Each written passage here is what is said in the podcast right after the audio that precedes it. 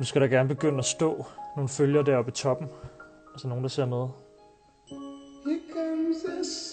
Det ser ud til, at det virker. Jeg var lige helt nervøs for, at Instagram var gået ned, fordi der var ingen, der så med lige før. Tænk, at man kan blive så vant til, at folk kigger med, at man bliver så ængstelig og bange, når der ikke er nogen, der kigger. Send lige nogle hjerter, hvis I kan se mig, hvis der er lyd igennem, fordi nu, mine venner, sender vi den sidste lektion for i dag, og måske den sidste lektion nogensinde. Velkommen indenfor, og øh, mit navn er Jonas Risve, og som altid sender jeg øh, kreativitet og øh, skaber transinspiration ud til alle sammen. Og øh, det er jo ikke nogen hemmelighed, at øh, det her kan blive det sidste program, vi laver. Og øh, derfor bliver jeg også altid en anelse rørt, når jeg skal sidde og øh, lave de sidste fredags aften lektioner her. Og øh, det er jo især fordi, at det er jo jer, der afgør, om vi skal blive ved. Og jeg siger altså ikke det her, fordi jeg er sådan, kan I høre mig? Lad mig høre jer sige, wow. Det er altså, øh, fordi jeg oprigtigt mener, at øh, hvis vi skal blive ved med det her, så øh, skal I lade mig øh, få det at vide, fordi at, øh, det tager en del arbejde. Jeg gør det mega gerne, der er ikke noget, jeg hellere vil. Og jeg er så heldig, at Cecilia Sardo skud ud til at stå ved siden af mig, og hun gør også gerne alt for, at det kan lade sig gøre. Men øh, nu har jeg lige lagt et billede op på øh, min Instagram, hvor jeg spørger, om vi skal blive ved. Og hvis I synes, vi skal det, så er det altså ind og kommentere på, øh, på det billede, fordi ellers så ved jeg det faktisk ikke. Så bliver det bare mig, som der, som der ender med at sige, jamen jeg tror, vi er mange, der hygger os med det, og jeg, jeg synes, at vi skal blive ved. Men det er altså jer, der afgør det, venner. Og øh, jeg er så taknemmelig for, at I alle sammen har, øh, har synes, det her det var fedt. Fordi at, øh, jeg synes også, det er mega fedt. Og øh, jeg håber, at alle de søde kommentarer, I sender herinde, jeg håber, I vil skrive det ude på min profil også, fordi så, øh, så kan jeg meget bedre følge med i det. Men prøv at høre, nu har jeg plapret nok. Det er bare fordi, jeg synes, det er så fedt at lave det her. Og jeg bliver lidt rørt, hver gang vi skal sige farvel. Fordi måske er det sidste gang, vi ser hinanden. Ja. Og pausen er vigtig. Det lærte den kære Anders Akker os i dag. Alle genudsendelser ligger på YouTube og på Instagram TV. Og til alle jer derude, der har efterspurgt, om jeg kunne lave en talk. Øhm, hvis I stadigvæk synes det, så smid nogle hjerter herinde nu, fordi øh, så prøver vi at sætte det op. Jeg er jo ikke så meget for det egentlig. Men øh, hvis I vil, så gør vi det. Og så finder vi ud af noget fedt til finalen. Så gemmer vi den. Men kære venner, nu skal vi have Mads Langer igennem, og jeg har glædet mig fantastisk meget til det, fordi Mads er en artist, som inspirerer mig. Jeg er tilbage. Nyd den måske sidste fredagslektion nogensinde med mig, og lige om lidt med Mads. Tak fordi, at I alle sammen ser med. Hej Mads. Hej Jonas. Velkommen indenfor. Mange tak. Øh, tak fordi du har tid til det her, men du har haft en hæftig dag. Jeg har haft en vild dag, ja. Det må man sige. For det første, tillykke med, at du har udgivet. Tak. Tusind tak. Hvordan har det været midt i alt det her? Jamen, det er, alt er jo anderledes i den her tid, kan man ja. sige. Så, så det har været anderledes end, end noget, jeg har prøvet før. Ja. Men, øh, men også øh, jo altså på mange måder livsbekræftende det der med, sådan at man rykker sammen på en anden måde. Ja. Prøv at høre, så. Mads, inden du går for meget i gang, vi skal høre så mange ting. Jeg vil lige sige til alle jer, der har tjekket ind fra Masses Instagram-profiler og er forvirret over, hvad der foregår. Mit navn er Jonas Riesvig, og jeg er filminstruktør over for mig sidder Mads Langer.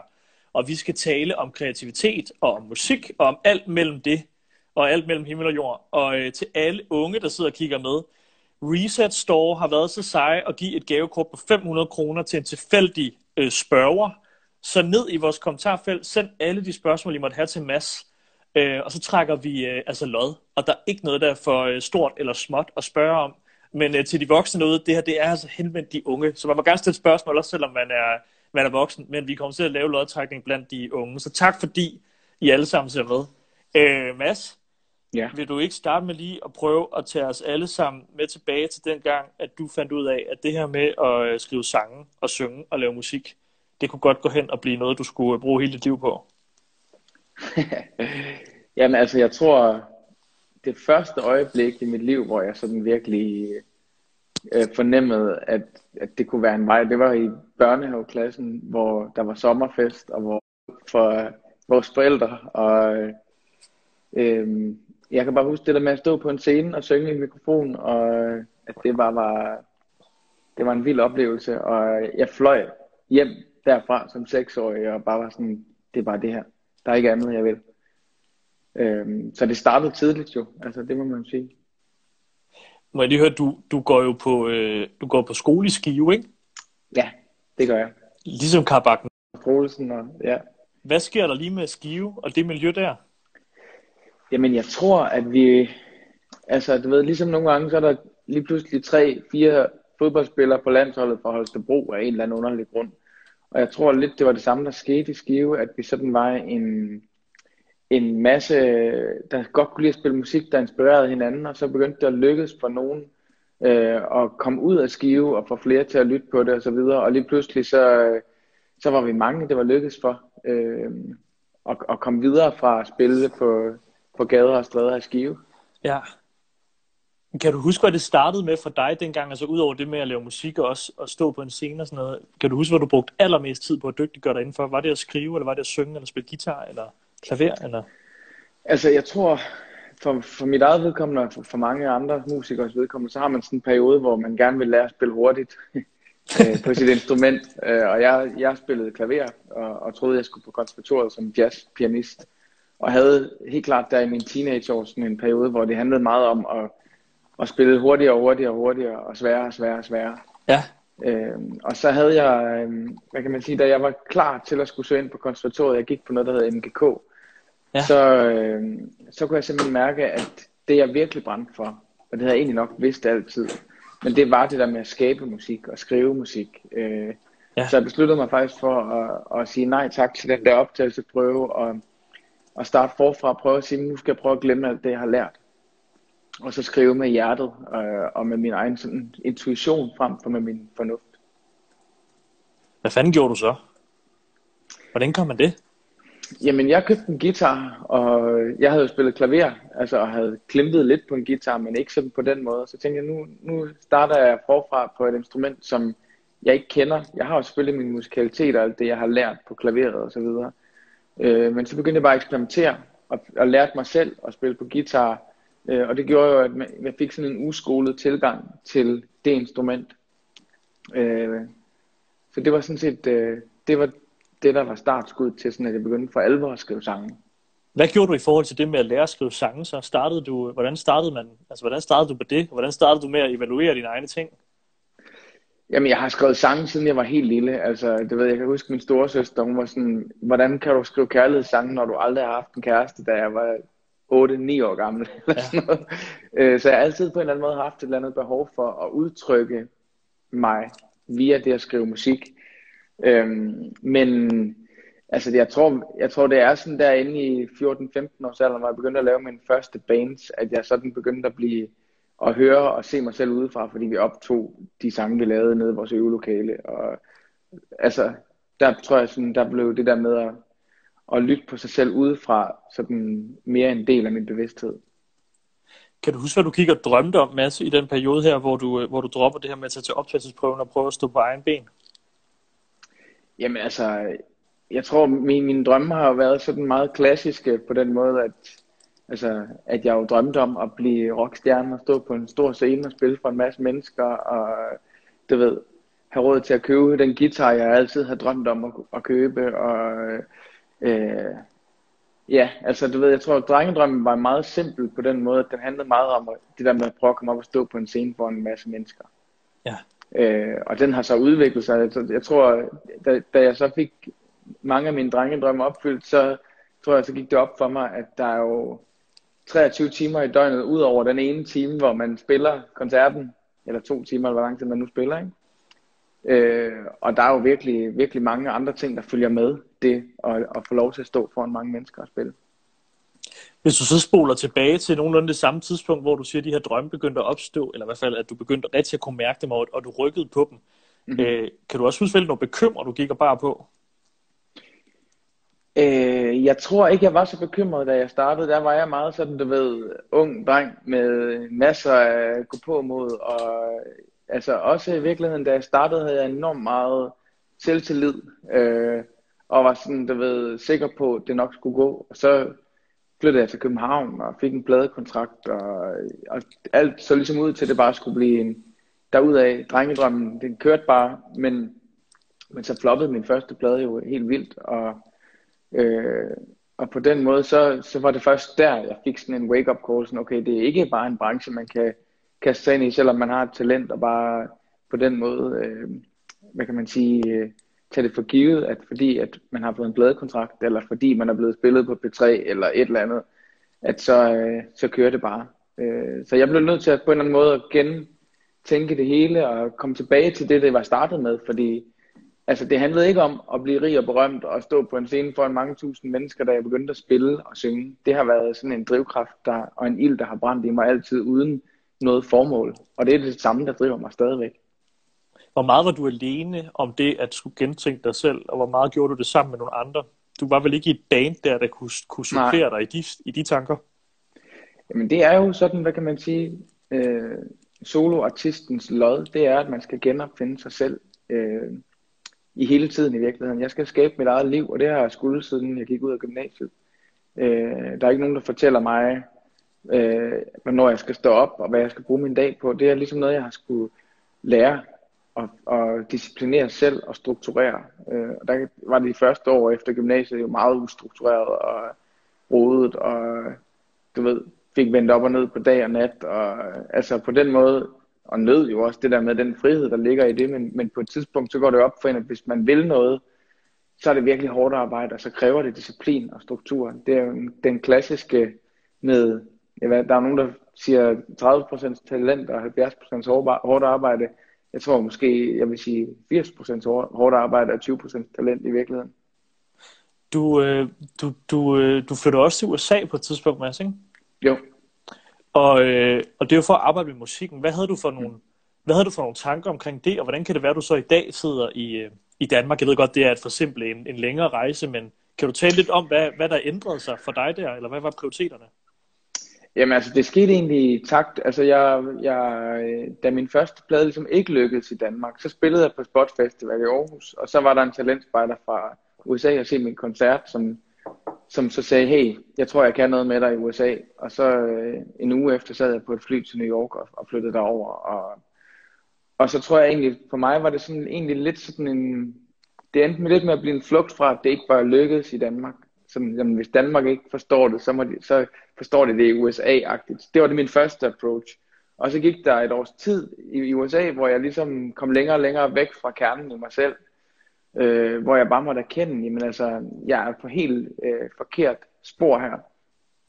Så jeg, øh, jeg, jeg droppede det og flyttede hjem til Skive til mine forældre igen og lå i første stilling i, i tre måneder og skulle ligesom, ligesom okay, hvad pokker gør jeg? Og så Øh, så købte jeg en gammel bil til 5.000 kroner, og så kørte jeg rundt i Europa og spillede på gader og stræder for kost og logi, og så... Øh, og på den tur skrev jeg 60 sange, hvor blandt andet Fact Fiction var et af de numre, jeg skrev. Det plejer jeg at sige, det sådan var den tur, der egentlig definerede mig som artist, og som definerede den karriere, jeg er i gang med nu.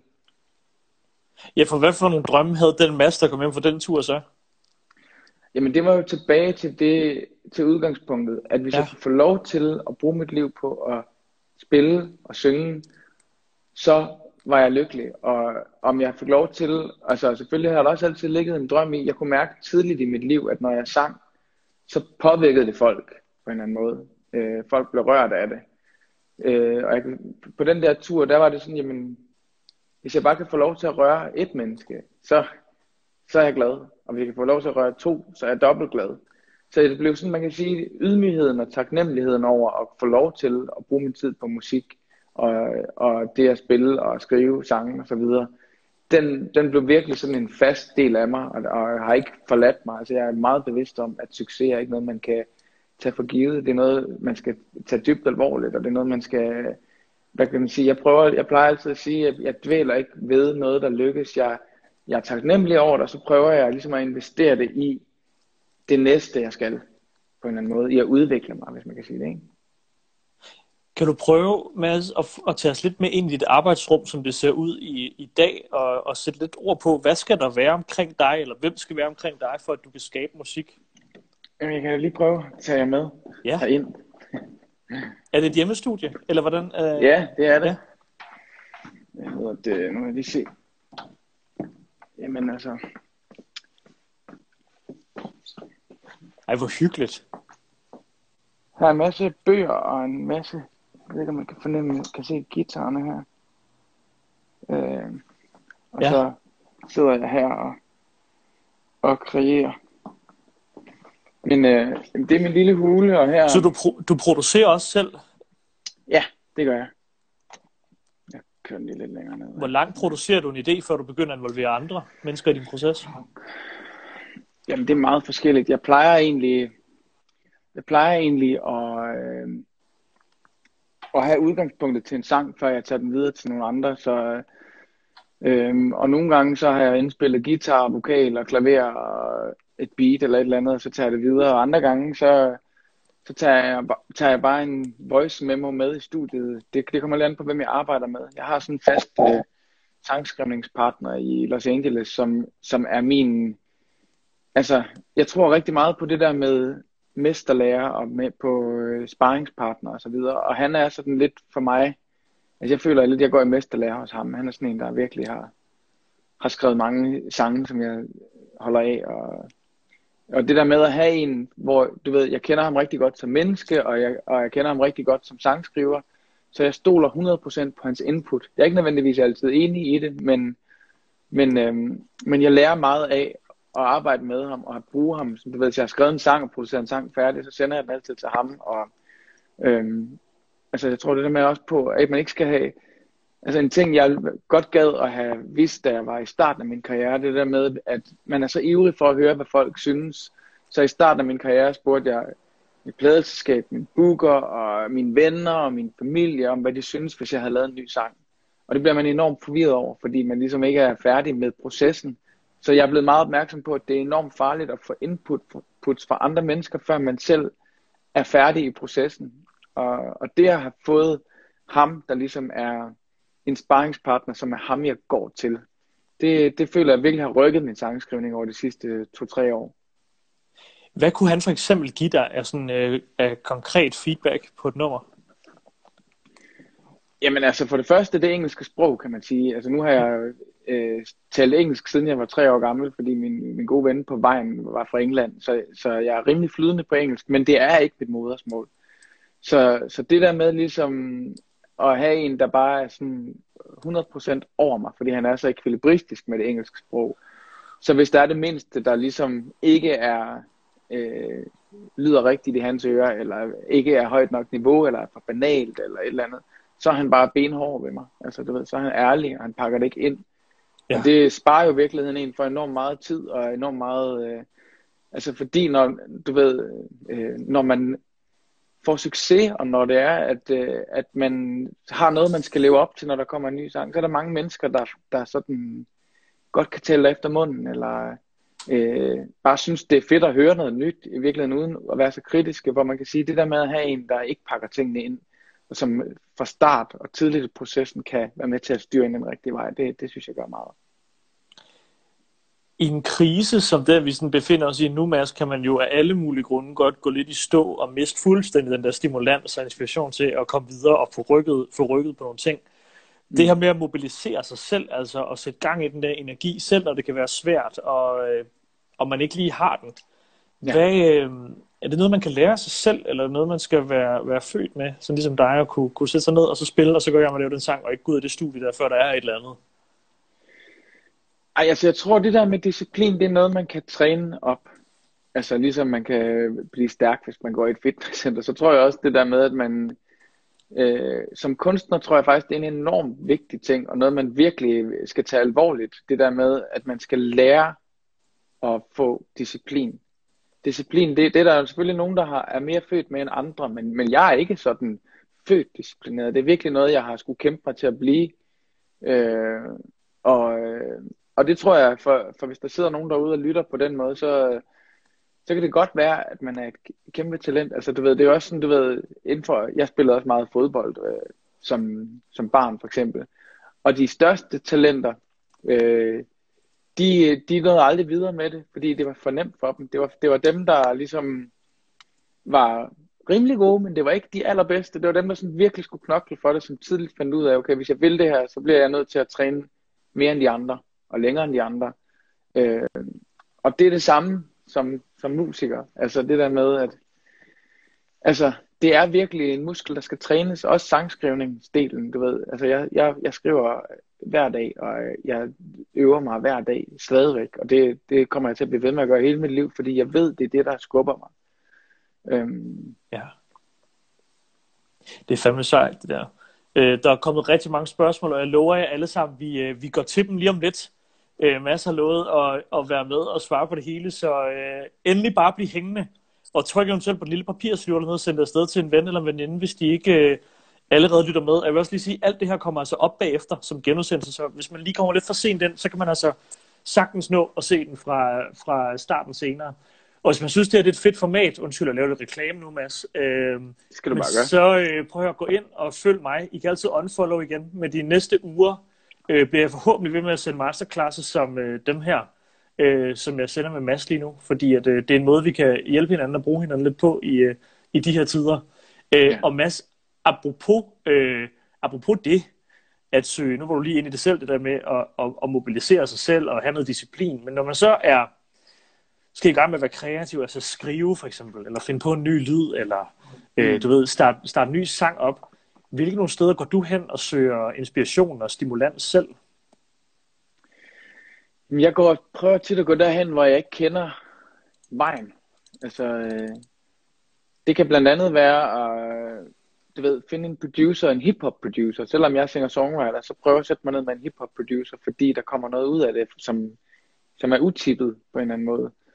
Øh, og så kan det godt være, at det endelige øh, resultat, det ender et helt andet sted, men, men jeg tror meget på det der med, at nysgerrighed og, og øh, hvad kan man sige, villigheden til at komme på dybt vand, det, øh, det er noget af det, der rykker en. Altså, det er i hvert fald noget, jeg selv sætter meget, meget højt, det der med at aldrig stoppe med at være nysgerrig, og aldrig stoppe med at presse mig selv. Øh, og det er både, både når jeg spiller koncerter, men også når jeg skriver, så, så gør jeg enormt meget ud af ikke at have en plan, eller ikke gå derhen, hvor jeg plejer at gå hen. Og så vil jeg sige, altså, mødet med andre mennesker, samarbejder på kryds og tværs af genre og køn og alder og alt muligt. Altså, øh, det er det, der udvikler. Øh, jeg kan, altså, det giver totalt meget mening, hvorfor Lennon og McCartney var så gode sammen. Du ved. Øh, og sådan tror jeg, det er med de fleste, også dem, der Altså, du ved, også dem, der står som lysende stjerner alene. Altså, du ved, du kan også sige, bag Michael Jackson var der Quincy Jones og så videre. Og sådan tror jeg, at det er med alle øh, store kunstnere. At de har en, de spejler sig i, eller de har en, der skubber dem, eller en, du ved, på den måde. Ja. Og det tror jeg, det er noget, øh, det tror jeg er noget, man skal være meget opmærksom på, også når man er tidligt i sin karriere. At man skal ikke være bange for at spørge om hjælp, eller sige, det ved jeg ikke, eller Øhm, skal vi prøve at arbejde sammen? Jeg, jeg ved ikke så meget om det her, men, men jeg er interesseret, og jeg, jeg har lyst til at udforske det. Ja. Lad os prøve at tale lidt Mads, om så at skrive en sang, fordi at det er jo, er, du er en fænomenal sangskriver også, og meget af det arbejde, du, tak. du, du, du laver, har også meget at gøre med at sidde med hovedet i det der stykke papir, eller i den der computer, og der er ret mange, der spørger til sådan din helt konkret, og det må godt blive lidt nørdet nu, for jeg tænker, nu taler vi lige ud til dem, der ja. sidder og skriver sange. Øhm, ja hvordan, hvordan arbejder du dig frem? Altså foregår det i en note på en app, eller sidder du og krydser af og streger over og sætter nye linjer ind, eller hvordan, hvordan gør du typisk? Jeg ved godt, det kan være abstrakt. Jamen altså, øh, jeg, jeg, tror, no, jeg tror, hvis der er noget, jeg er god til, så er det sådan at blive begejstret. Så jeg føler, jeg føler at jeg altid er åben for at blive inspireret. Så, så hver dag, stort set, hører jeg noget, ser jeg noget, mærker jeg noget, hvor jeg ud fra det, jeg har hørt, set eller mærket, skriver en lille note på min telefon. Ja. Øh, så jeg har sådan et kæmpe, kæmpe katalog af tanker og noter, så det er sådan en blanding af dagbog slash øh, øh, ja, idéer øh, til brainstorm. Øh, det er den ene side af at skabe en sang. Den anden side af at skabe en sang er, at jeg sætter mig, du ved, jeg sætter mig ved klaveret hver dag, og bare ser, hvad der sker. Altså, du ved, nu sidder jeg ved klaveret nu, og jeg, jeg elsker at sætte mig ned og ikke vide, hvor mine hænder kører hen. Så hvis jeg, altså...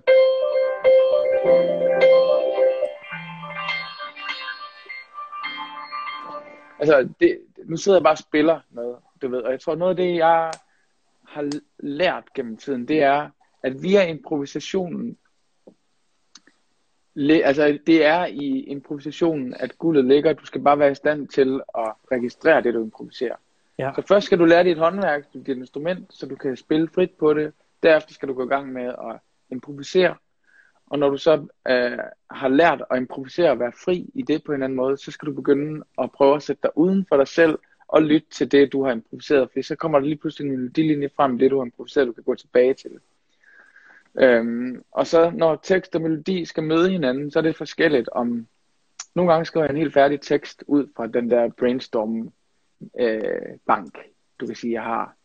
At der er en, så er der en idé, jeg sætter mig ned, så hiver jeg den ud, og så kan jeg godt lide at skrive det i hånden. Det er som om, at når man skriver tekster i hånden, så kommer man tættere på følelserne. Det Gør jeg i hvert fald. Øhm, Ja. Og nogle gange skriver jeg som sagt en helt færdig tekst, andre gange så skriver jeg en helt færdig melodi, og så finder jeg teksten bagefter, og nogle gange så gør jeg det på samme tid. Og jeg tror, grunden til, at jeg ved, at jeg skal bruge hele mit liv på at skrive sange, det er, at jeg kan ikke forklare dig, hvordan man gør. Nej. Der er ikke én sang, jeg har skrevet på samme måde, altså, eller der er ikke to sange, jeg har skrevet på samme måde. Nej, det er virkelig også det, der gør det spændende, ikke? Ja, det er det virkelig. Øh, Mads, er du klar på, at vi hopper ud i nogle af de spørgsmål, vi har fået stillet herinde? De kommer nok til at være lidt i øst og vest. Jeg er totalt klar. Lad os prøve. Okay, prøv at høre. Der er blevet spurgt, hvilken musiker er din største inspiration? Jamen, jeg tror, jeg har forskellige øh, perioder i, af mit liv, hvor, hvor der er forskellige musikere, der har inspireret mig øh, rigtig meget. Altså, i min barndom, øh, der var vi øh, lyttede rigtig meget til Kim Larsen derhjemme. øh, og øh, sådan Stevie Wonder, The Beatles, øh, altså i virkeligheden meget det, mine forældre lyttede til jo, fordi jeg var barn, men jeg tog det, jeg tog det meget ind, altså øh, og da jeg så begyndte selv ligesom at opsøge musik, da jeg var sådan 10-12 år og købte min første CD og sådan noget, så var det faktisk Dizzy Miss Lizzy og Tim Christensen, der sådan virkelig øh, ramte mig for første gang, altså som noget jeg selv var ude at finde, og jeg kan huske den første Dizzy Miss Lizzy plade, den hørte jeg hver dag i 2-3 år, fra jeg var 10 til jeg var 12-13 år gammel eller sådan noget. Så, ja. så det har betydet enormt meget for mig. Øh, derefter så var jeg inde i en periode der i 15-16 års alderen, hvor Jeff Buckley og Radiohead var fyldte alt i mit liv. Øh, og jeg tror, altså, ja, dels det, og så har vi sunget helt vildt meget i højskolesangbogen hjemme øh, ved mig i, min, i mit barndomshjem. Så jeg tror også, den der danske sangskat har formet mig. Øh, det er svært for mig at, at sige, sige en på den måde. Øh, Jeg synes, det var nogle rigtig gode navne der, altså. Ja, ja, de er jo fantastiske. øh, prøv at høre, Mads. Der bliver også spurgt, hvor er du om 10 år i forhold til din musik? Det er fandme svært at svare på sådan noget. Ja, det er svært. Men jeg håber, at jeg er et sted, hvor jeg har øh, været ude på nogle veje, som jeg ikke har været på endnu. Øh, ja, og jeg vil sige det på den måde, at, øh, at sådan er konkrete drømme og mål her nu, så, jamen, så er jeg i gang med, jeg har en, fået en international pladekontrakt, og kunne godt tænke mig at prøve at få et nummer til at rejse sådan vidt og bredt ud i verden. Ja. Øh, igen, jeg har prøvet det en enkelt gang, jeg kunne godt tænke mig at prøve det igen. Ja. Øhm, og derefter så har jeg det også sådan, jeg kunne godt tænke mig at prøve at skrive en sang til en stor international kunstner. Ja. Det er sådan, du ved, det er sådan nogle meget håndgribelige, eller det er ikke håndgribeligt, men det er sådan nogle meget konkrete drømme slash mål, jeg har. Ja. Øhm, og om de lykkes, det ved jeg ikke, men det er godt at have noget at stræbe efter på den måde. Øhm, så har jeg også øh, i lang tid, i mange år i virkeligheden, haft øh, drømmen om at lave et, et helt dansksproget album. Øhm, så om 10 år, så håber jeg, at jeg har lavet en rigtig god dansk plade, at jeg har skrevet et stort internationalt hit til en international stjerne, og at jeg har et nummer i mit eget navn, der også har, er blevet et stort hit i nogle andre lande end Danmark. Hvad er kunsten bag god sangskrivning? Hjerte og nerve og nærvær og ærlighed. Altså, Ja. Ja. det er vist, sådan er det for mig i hvert fald. Jeg, jeg er meget fordomsfri, hvad musik angår, så længe at jeg kan mærke hjertet og mennesket bag øh, sang. Der bliver spurgt her, Mads, og det er jo også lidt en påstand, men der bliver sagt, hvordan har din rejse været fra din øh, første og mere sådan dybe, eller måske øh, til tider introverte albums, til de nyere og mere poppede sange i dag? Mm. Øh, ja, jamen altså... Vi talte jo lidt om det. Ja, ja, præcis. Jamen altså, jeg tror... For det første, så vil jeg jo sige til det der, at ja, jeg har fået større pop hits gennem tiden. Men hvis folk dykker ned i de albums, der har fulgt med, så vil de også finde introverte, øh, meget mere skæve og øh, sange. Altså for eksempel, øh, kan man sige, på mit største hit indtil videre nok er det, der hedder 3AM. Øh, og på den plade har jeg lavet halvdelen af pladen med Sune Wagner fra The Ravenets, så der er en del af de sange, som, som egentlig er, er altså, endnu skævere end noget af det første, jeg lavede. Men altså, jeg vil sige det på den måde, at øh, til da, da jeg startede øh, min karriere, der var det jo meget mig og min guitar, der var drivkraften. Og så har jeg ligesom udvidet paletten, og jeg havde helt klart en periode, hvor jeg sådan øh, satte mig for, at nu kunne jeg godt tænke mig at prøve at skrive den perfekte popsang, hvor jeg stadigvæk følte, at jeg havde mit hjerte med i den. Øh, hvor jeg i starten af min karriere meget var sådan i det der, nu skal jeg lave Radiohead og Jeff Buckley og den vibe, det er den vej, vi skal ud af. Og det er også, det er også noget med, at tiden har ændret sig. Altså, du ved, da jeg startede, der var, der var dem, der lå øverst på hitlisterne, det var indie rock bands. Øh, der, det var ikke pop og urban, som det er nu. Så jeg tror, jeg er formet af den tid, jeg lever i, og, øhm, og også det der med, at jeg er nysgerrig på at arbejde med dem, der skaber lyden af i morgen. Så derfor så har jeg også øh, haft nogle numre, som har overrasket folk. Øh, men, men den dybe, introverte singer-songwriter øh, i mig, den dør aldrig. Og det, altså, det nummer, jeg har udgivet i dag, synes jeg egentlig er... Ja, der kører outro. Ja. Så, øh, så den, øh, den vil altid være der, og, og det nummer, jeg har udgivet i dag, synes jeg faktisk også, det jeg udgav i sidste Monsters in My Mind og 21 Force, synes jeg egentlig er begge to numre, der, der godt kunne have været på øh, min album i starten af min karriere. Ja. Og prøv at høre, Mads, vi er mange, der er glade for, at du øh, tager dig så god tid til hver eneste dag at øh, skrive, så du kan udgive det til os andre her, som også nu har haft glæden af at øh, komme lidt med ind bagved i hele det her maskineri, og pludselig vil, øh, er, det, er, det, er der stor og god anledning til at give øh, din nye single, som er kommet ud i dag, et genlyt eller et første lyt. Øh, ja. Med alle de her tanker, du har, du har givet os. Tusind tak, fordi du var med, mand. Selv, det var super hyggeligt. Øh, og tak dejligt. for alle de gode masterclasses, du har lavet. Det er en fornøjelse at følge med. Prøv at høre. Tak, Mads. Til dem, der sidder lige nu og tænker, ved du hvad? Jeg vil dele med gerne en dag stå der, hvor øh, Mads står øh, nu. Hvad vil du råde dem til at bruge de næste par uger på her?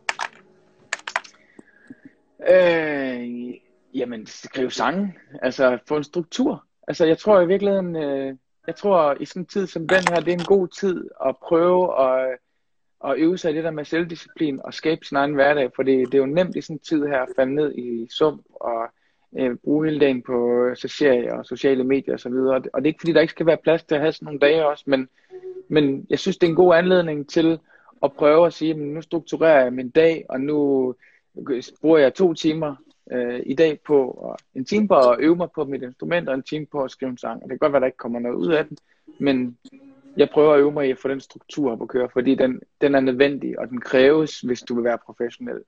Det, der er ikke nogen let vej til det. Det kan godt være, at du kan ramme plet en enkelt gang, og alting står rigtigt, men hvis du gerne vil have en lang karriere, så skal du gå på arbejde hver dag. Og med de ord, Mads, vil jeg øh, trykke dig ud og takke dig for, at du var med til at lukke ballet ned. Øh, Fornøjelsen er på min side. Jeg har lige et par ord, jeg siger til folk, der har set med øh, hele dagen, så jeg vil sige farvel til dig nu, og send ham nogle hjerter, for at se, hvor meget der popper op. Ja, og det er ind og følg Mads, og øh, forhåbentlig sender han live en eller anden dag, eller øh, laver et eller andet, han har sendt live i dag, så er der sikkert nogle ting, man kan gå ind og tjekke ud, jo. Ja, du kan gå ind på Ekstrabladets hjemmeside og se en hel koncert, jeg lige har lavet i, i en tom KB-hallen. Det vil jeg faktisk opfordre jer til at gøre. Det var virkelig en sjov oplevelse. Og det glæder jeg mig til at se. Vi ses, Mads. Ha' det godt. Ja, vi gør i lige måde. Hej du. Og til alle jer andre, som øh, stadigvæk er med på tråden. Det her var jo faktisk officielt set den sidste masterclass nogensinde. Øh, tak til alle jer, som øh, har set med, og til jer, der ser med. Grunden til, at jeg lukker af på den her sådan lidt øh, rørstrømske og nostalgiske måde, er jo, at øh, det er jo ikke givet, at vi bliver ved med at lave de her ting. Hvis I øh, har kunne lide det, så må jeg så love mig at klikke ind på min Instagram-profil lige om lidt, og smide en kommentar og et hjerte på, at øh, vi skal blive ved. Det er som sagt for jeres skyld, og øh, jeg vil også sige, jeg er jo den, der har set alle masterclasses. Jeg ved godt, der er nogle virkelig store øh, øh, deltagere derude og medvirkende, undskyld, og, øh, og, øh, og elever i det her dejlige klasserum, som har, øh, har kigget med enormt mange gange, og øh, det er jeg meget rørt over, meget beæret over. Øh, jeg tror, jeg den har set flest. Og der er et par, øh, hvad skal man sige, sådan et par highlights, som jeg synes er vigtige for alle at tage med sig i seng eller videre ud i øh, livet, uanset hvor man skal hen lige om lidt. Og det er altså vigtigst af alt, at hvis der er noget, som kilder bare det mindste i maven, så rykker man på det. Det er okay at fejle, og øh, der skal skrives 500 dårlige sange. Der skal også laves 100 dårlige film. Og der skal også skrives en masse lortebøger, før der begynder at være noget, som rykker. Øh, jeg er selv 26 år gammel. Jeg er så heldig at øh, arbejde med det, som jeg har drømt om hele mit liv, og det er at lave film. Og øh, nu sidder jeg og laver det her med jer. Og hvis nogen havde sagt til mig for fem uger siden, at øh, jeg skulle have siddet og været virtuel skolelærer for unge i hele landet, og øh, haft øh, de medvirkende med, som er med her, så har jeg aldrig nogensinde troet på det. Og i virkeligheden, så vil jeg efter det her blive bedre til at tro på, at øh, mirakler kan ske, og drømmen kan blive øh, til virkelighed. Og øh, jeg er glad for at kunne være bare en lille bitte del af den inspiration, som vi alle sammen har krav på, og som vi alle sammen nogle gange bare har totalt meget behov for at få sprøjtet ind. Fordi at, øh, som vi har hørt blandt alle dem, der er med, man glemmer sgu hele tiden, hvad det er, man skal. Man glemmer også hele tiden, hvem man er, for man finder nok heller aldrig rigtig ud af det. Og i virkeligheden er det nok vigtigt, at man aldrig nogensinde helt bliver klog på, hvad fanden det er, man skal, og hvad det er for en rejse, man er på, fordi øh, så er det nemmere nogle gange at træde af toget, hvis man kender endestationen. Så venner, lov mig, at I øh, tror på jer selv. Det lyder helt banalt, men øh, nu har jeg altså snakket med 50 af landets dygtigste inden for hver deres felt, og de siger det alle sammen. Tro på jer selv. Gør det, som føles rigtigt, og lad være med at være så bange for at fejle. Og hvis der er nogen, der siger noget lort til jer, så siger I bare, at de skal holde deres kæft. Og hvis de ikke forstår det, så siger I, det er mig, der har sagt det. Og hvis ikke de forstår det, så siger I bare, at der er 50 andre, der har sagt, inklusive vores forhenværende statsminister. Man skal gøre lige præcis, hvad man har lyst til, og øh, så skal man også falde et par gange og slå knæene. Prøv at høre, der er mange, der har spurgt, om jeg kommer til at lave sådan en masterclass her. Jeg vil gerne. Startet med ikke at ville. Øh, hvis der er behov for det, gør jeg det gerne. Øh, det her kommer ikke til at udkomme som podcast. Det er altså her, det foregår. Det kommer til at udkomme på YouTube. Det er allerede derinde. Det er også på Instagram TV. Og øh, har man behov for, at jeg sætter nord på noget af alt det her, så øh, skriv til mig, for så må vi skulle lave en finale. Jeg går allerede og brygger lidt på, hvordan helvede man slutter sådan et fyrværkeri-show her af. Øh, jeg har nogle kort i ærmet, men det er jo ikke engang sikkert, at vi skal lave en finale. For måske er det over nu. Det håber jeg ikke, så det er også derfor, jeg har ikke lyst til at trykke afslut. Men nu gør jeg det. Nu bliver jeg nødt til at gøre det. Og tak til alle jer, som der har været anmodet om at deltage. Jeg ved ikke, hvad fanden vi skulle snakke om, men det kunne også være, at vi skulle lave en session, måske hvor alle kan deltage og spørge om ting og sådan noget. Prøv her, nu skal jeg have et glas rom, og så skal Cecilia, som står her og filmer til TV2 ved siden af, hun skal også have et glas rom, og sende hende nogle hjerter. Hun hedder Cecilia Sardo, og hun er skyldig af det, at det kunne lade sig gøre. Så øh, her kommer til sådan med Nina Simone. Det hele, det skal nok blive okay. I skal bare love mig og øh, blive derhjemme, indtil vi får andet at vide. Og øh, hvis der er nogen, der siger noget til jer en dag, som er løgn, så bed dem om at tjekke, øh, tjekke de her masterclasses ud, og hvis de ikke gider, så bed dem om at skrive til mig, så skal jeg nok give dem et resume. Ude, over and out. Tak fordi I var med.